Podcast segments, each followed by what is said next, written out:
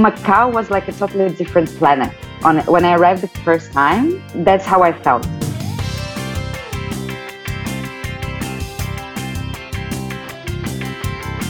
We're all human beings. We all want to be happy in life. We all want to feel loved and loved, and that's that's the most important, basically. Hello, and welcome to the Theatre Art Life podcast, sponsored by Harlequin Floors, world leader in floors, stage systems, and studio equipment for the performing arts. The Theatre Art Life podcast puts the spotlight on those who create live entertainment around the world, the culture creators, the backstage masters. My name is Ana Aguilera. And my name is Anna Robb, and today we're talking to Ksenia Tikina. Ksenia is an artistic coordinator, dance captain, and dancer. Originally from Russia, Ksenia has performed and worked in Europe, Asia, and the Middle East. Ksenia is currently the artistic coach of La Perle by Dragone, a permanent show in Dubai in the UAE. Hi, welcome. Hi. so good to see your face, Ksenia. I wanted to talk to you because we've been te- speaking to a couple of people that work in the artistic realm recently, and uh, it's always good to hear different perspectives. So I want to start with about how you got started in dancing and how you got into the entertainment industry to begin with before we talk about what you do now. So I started dancing when I was uh, still a kid. Uh, I think my mom, she always wanted to be a dancer herself, but uh, somehow she ended up in gymnastics. So that's why she wanted me to be a dancer, obviously to fulfill her childhood dreams, probably in the beginning. and uh, later on, she realized that I really liked it and don't want to sound selfish or anything, but I started to be good at it because at the same time I was dancing and I was swimming as well. So it was like two uh, two things I was doing when I was a kid. And at some point, a coach in the swimming pool, she said, "Okay, this is the moment when you need to decide what she's going to do, one or two, because that's not going to be possible to do both." And that's when my mom decided, okay, she's going to go swimming. Oh, sorry, dancing. now I'm really happy because I'm like, oh my God, every time I'm looking at the swimming ladies, I'm like, oh, thank God I mm-hmm. went into dancing. And I danced in Russia for a little bit. And after I got invited to study in Paris in a dance academy, that's how I moved into Europe with my friends together we stayed, we lived there for six and a half years. In the beginning, we were just studying, but after we started getting little gigs here and there. So we traveled around France a lot, France and Belgium, with the, the tours. I joined the musical world after because I did Notre Dame and Romeo and Juliet as a musical as well. Uh, and we toured in South Korea and China. And that's how I heard about Macau. And my ex boyfriend was working there. So I kind of sent my CV through him.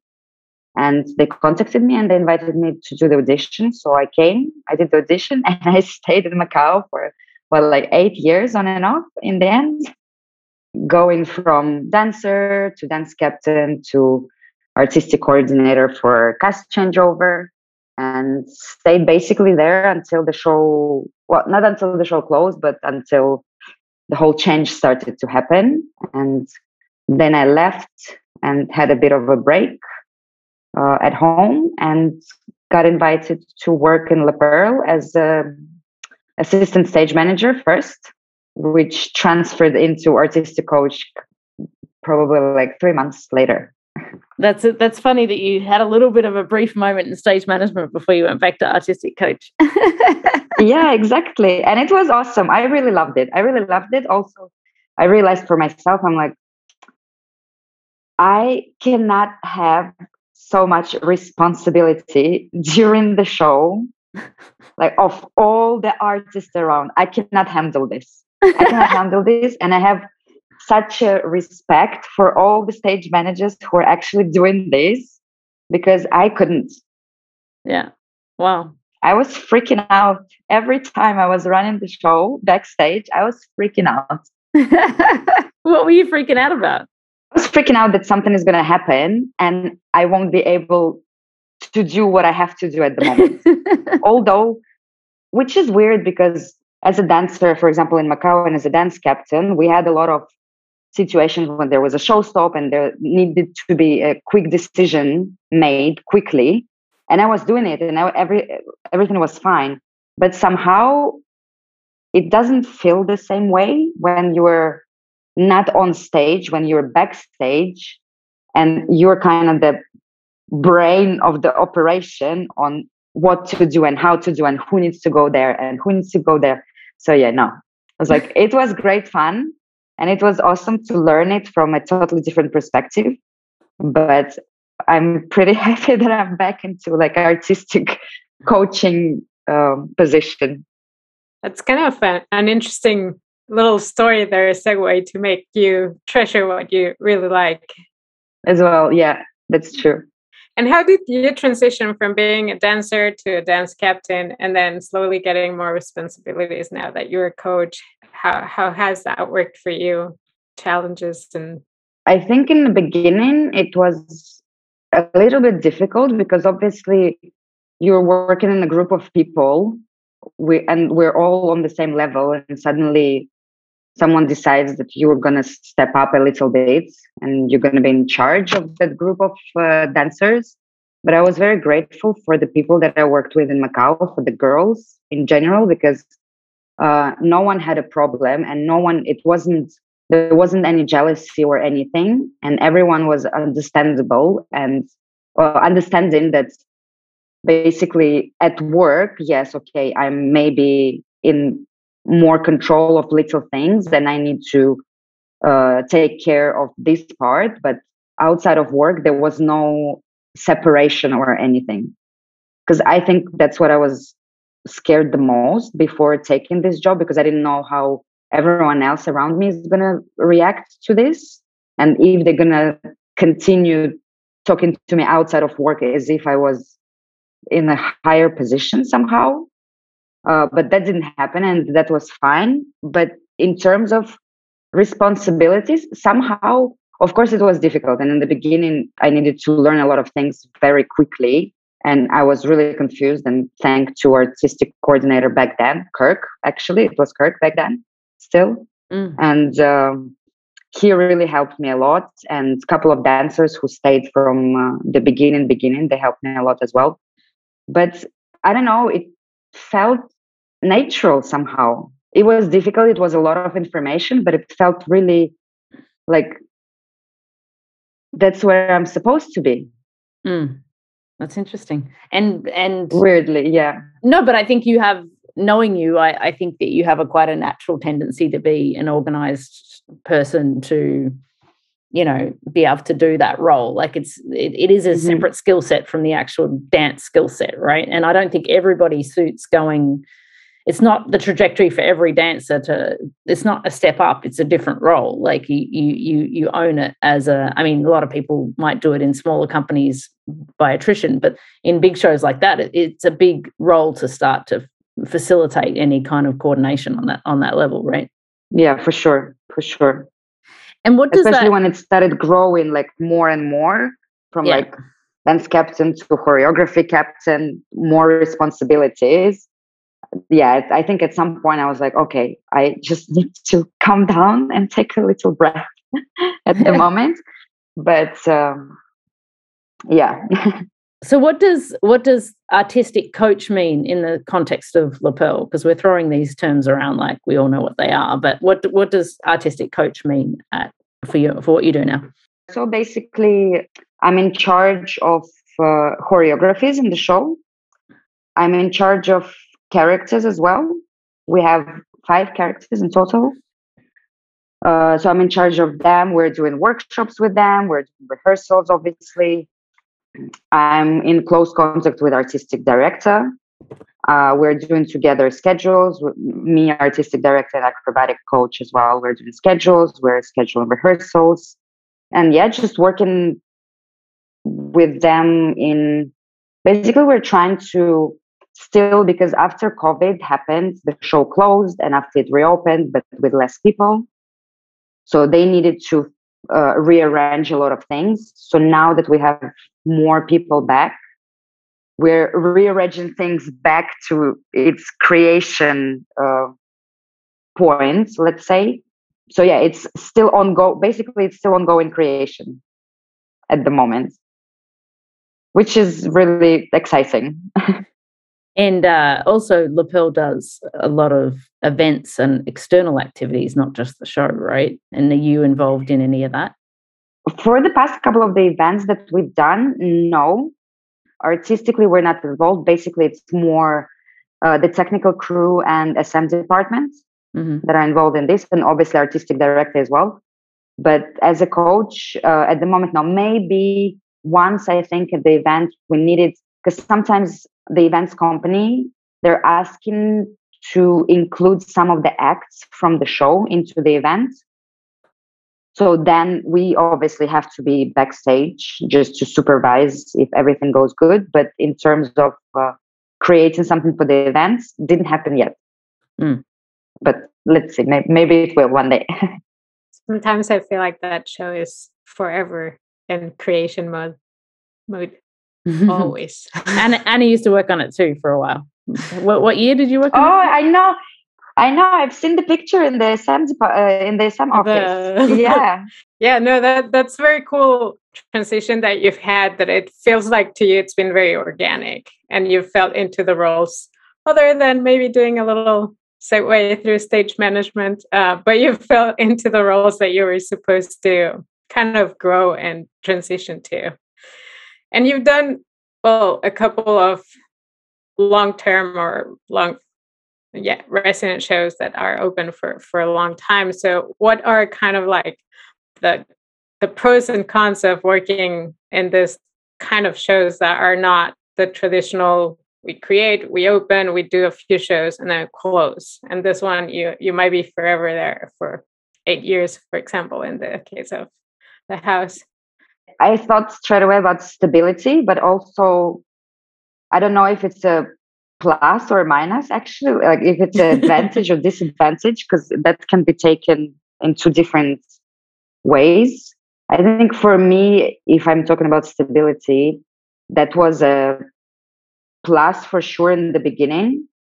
But after when you're getting really used to the whole situation and the whole operations it's at some point i think it starts to get a little bit boring and you need another challenge, that's when you think, okay, maybe it's time to go.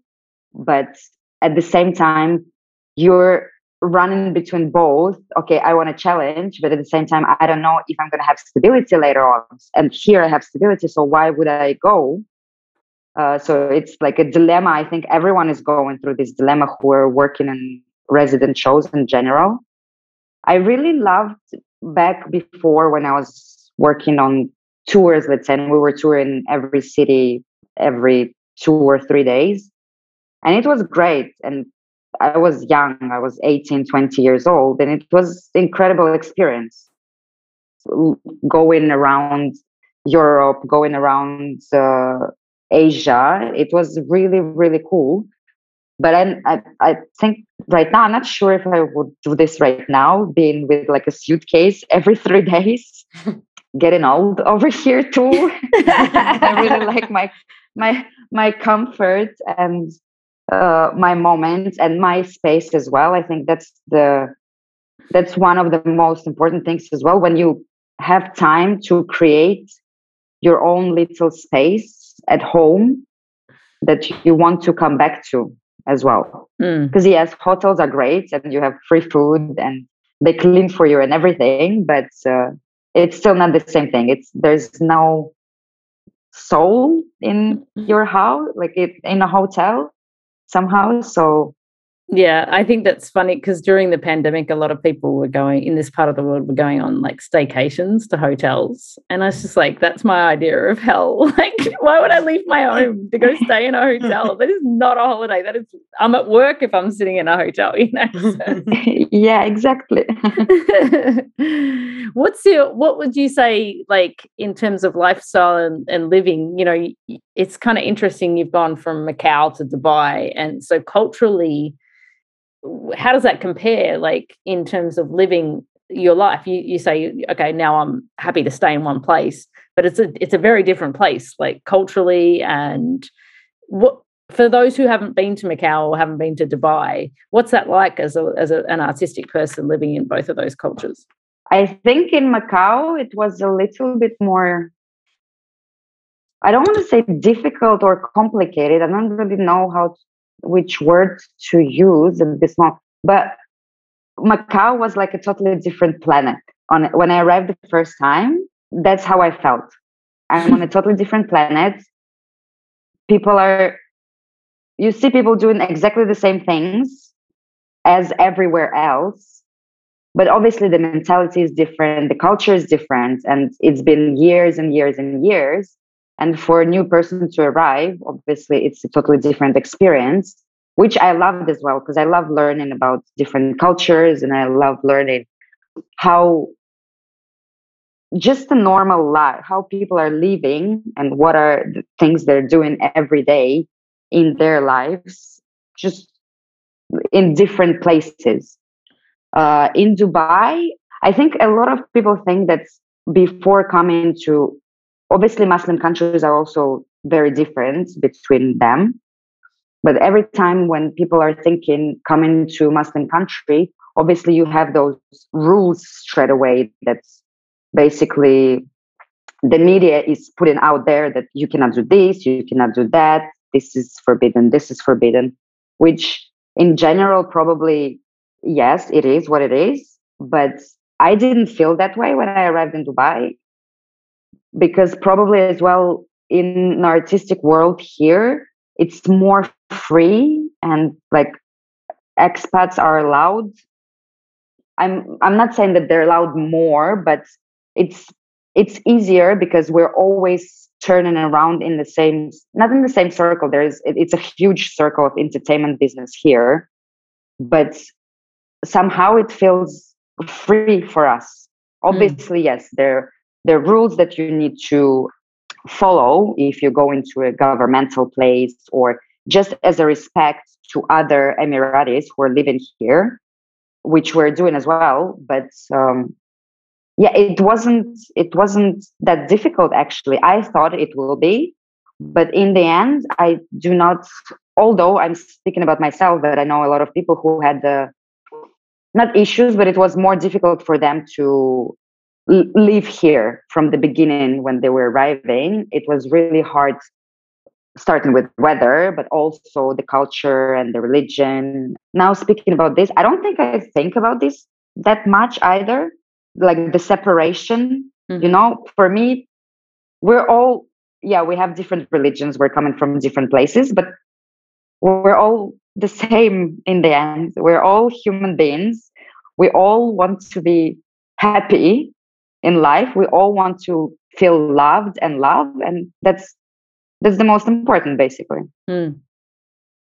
i love that philosophy and now a moment for our sponsor the Theatre Art Life podcast is proud to be sponsored by Harlequin.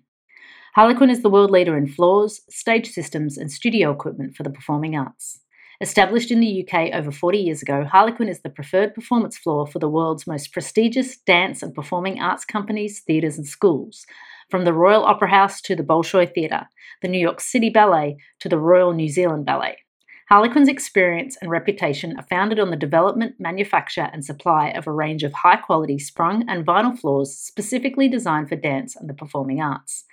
Backed by an engineering team and independent research, Harlequin also designs, builds, and refurbishes stages, working with stage engineers and theatre consultants in leading venues across the world. Harlequin is the global leader in its field with offices in Europe, the Americas, and Asia Pacific. Find out more at harlequinfloors.com. H A R L E Q U I N floors.com. Yeah, well, I guess uh, I was actually talking to someone today and I was saying that Dubai really is a multicultural international city.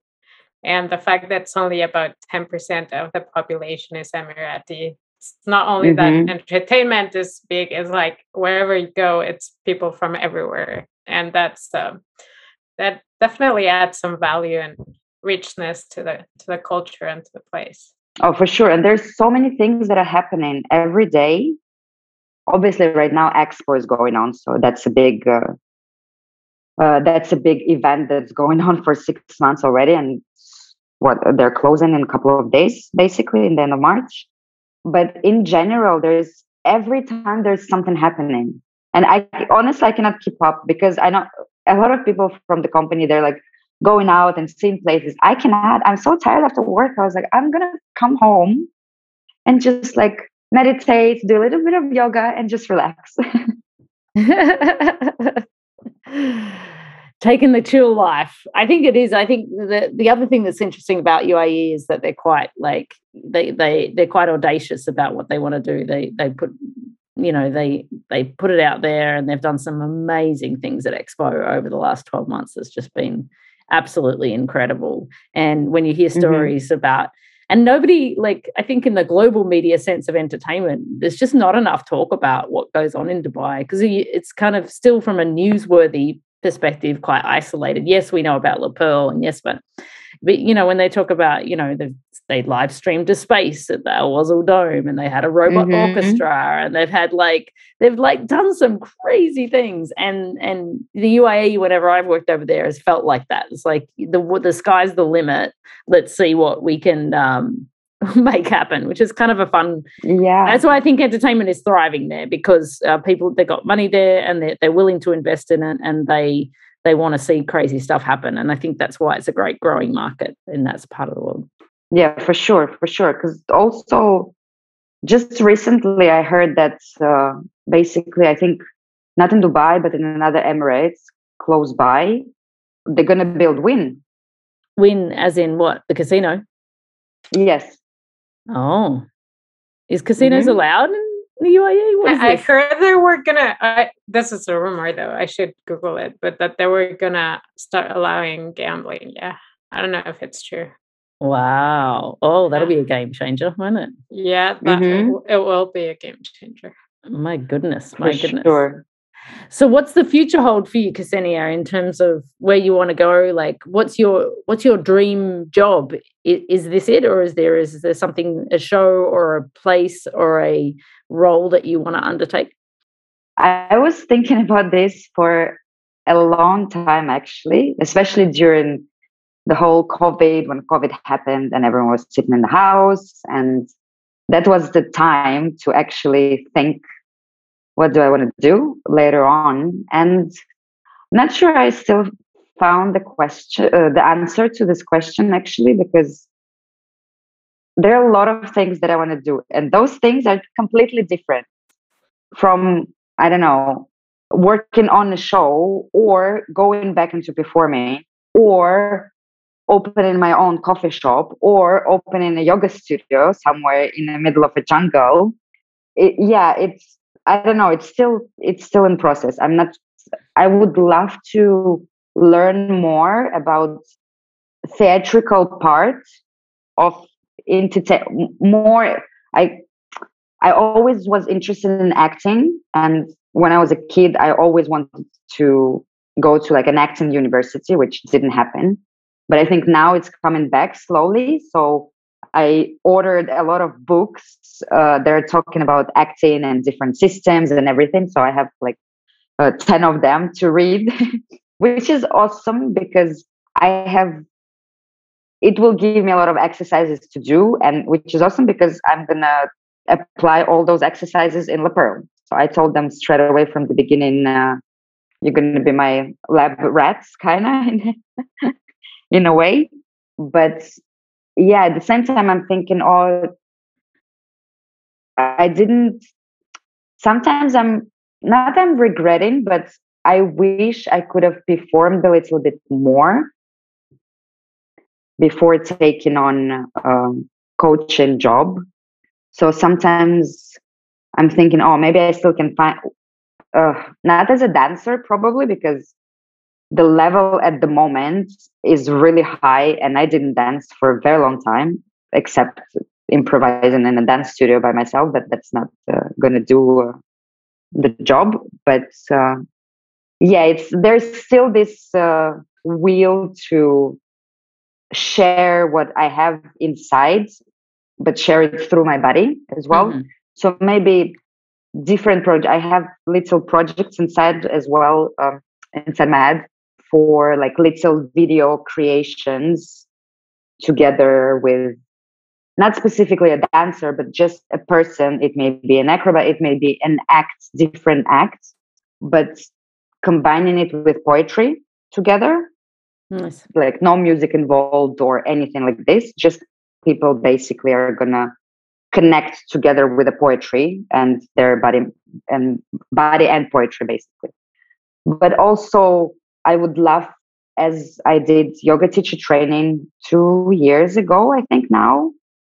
Uh, I did 200 hours, so I would like to continue on that as well. I would like to do 300 hours and 500 hours, which is going to be a bit complicated because obviously right now I'm working, so I cannot do it at the moment. Yeah, and I don't know. I feel like every time people are asking me, where do you want to live? I feel like Europe comes to mind straight away. Don't know exactly where, but somehow Europe is there. But also Southeast Asia. I wouldn't mind to live in Thailand or in Bali somewhere as well. So yeah, I don't know. Still, still in process. Yeah, of figuring that out. it's all open. It's all open. I think it's good. I mean, you know, you don't have to have one designated goal. I think you, you know you can go in many different directions and find satisfaction, mm-hmm. and and, and lo- hopefully life is long, so you've got time to do them all. yeah, I hope so. Yeah, definitely. so, what's the best thing about your job or your role that you would say? What's the, right now with the job that you have? What's your most favorite part of the day, or moment, or thing that you do within that? I think it's coming to work and saying hi to everyone, especially in the beginning of the week. I love it. I love connecting to people and re- especially when everyone is in a good mood. Obviously, we're all going through waves and this is completely normal. But yeah, I think connecting with people, that's the best part, even if it has nothing to do with like artistic coaching or anything yeah little interactions between each of us in the theater. I think that's the that's the best part. I love that answer. Yeah that's super sweet. It's the little things. Because the amount of information as well even if we're not talking specifically about the show but just little conversations that we're having the amount of information you're getting from it and because it's multicultural show as well. We have people from different countries. It's super interesting. Yeah. I'm, I think I'm like amazed every time, especially when I'm talking about it and I'm realizing it more and more. It's incredible how all of us, as like an organism, we're working together, creating those little connections. Yeah, it's it's pretty cool. I love it. And if you could change one thing about the industry or your job, what would it be? I don't know. Yeah, at the moment, I think as a job, I won't change anything. As an industry in general, maybe it's not a change in terms of operations, but maybe trying to deliver entertainment to the parts of the world where there's none or it's more difficult for them to get it. So they're included in this part in this like circle as well and they're even if because obviously this has a lot to do with money and sponsoring and investors so obviously some regions in the world they don't have this opportunity which doesn't mean that they don't have any that they don't create anything themselves.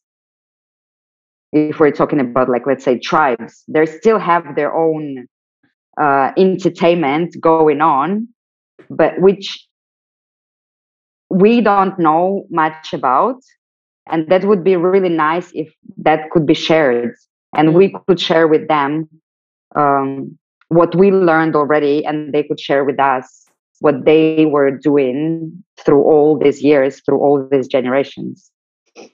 Just like opening doors more to mm. transfer information and to just connect more and uh, learn more and teach more. Mm. That's a beautiful vision, actually, I think. I think that's a great answer. See? It was the if you had if I had to give you time to think about it, you would have you would have come up with something different. Yeah, probably I would have said something not not that interesting, something boring. okay, we need to change this, this, and this. yeah, no, but it is true. I mean, what you say is really there's like art should be everywhere and artistic expression is everywhere and there's a lot of spotlight on the places that can afford to produce it and show it and mm-hmm. There's talent and beautiful things going on.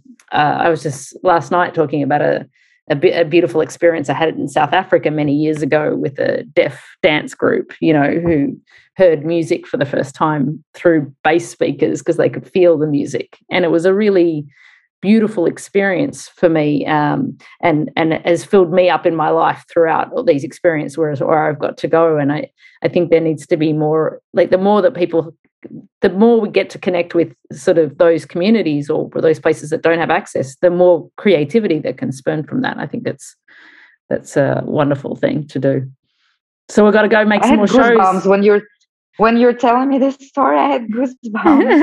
I have to tell you the whole story. It's just really, really beautiful. But the um, uh, we have to all get together and go make shows in the middle of nowhere. That's what we have to do. yeah, yeah. I mean, let's go on some artistic missions. Yeah. it's not a bad idea. I'm going to put that on my list of to do things, my my bucket list. uh, real tour around the world. Absolutely. A real one where we go everywhere. Uh, Ksenia, thank you so much for te- uh, talking with us today on the Theatre Art Life podcast. Such a joy to uh, to see you again and, and, and catch up and, and hear more about your work and life. So thank you. Thank you. I really loved it. Thank you so much for inviting me. And I hope you'll have a beautiful day wherever you are. And I hope I'll talk to you soon as well. Theatre Art Life is a global media site for entertainment. Memberships start at only 38 US dollars per year.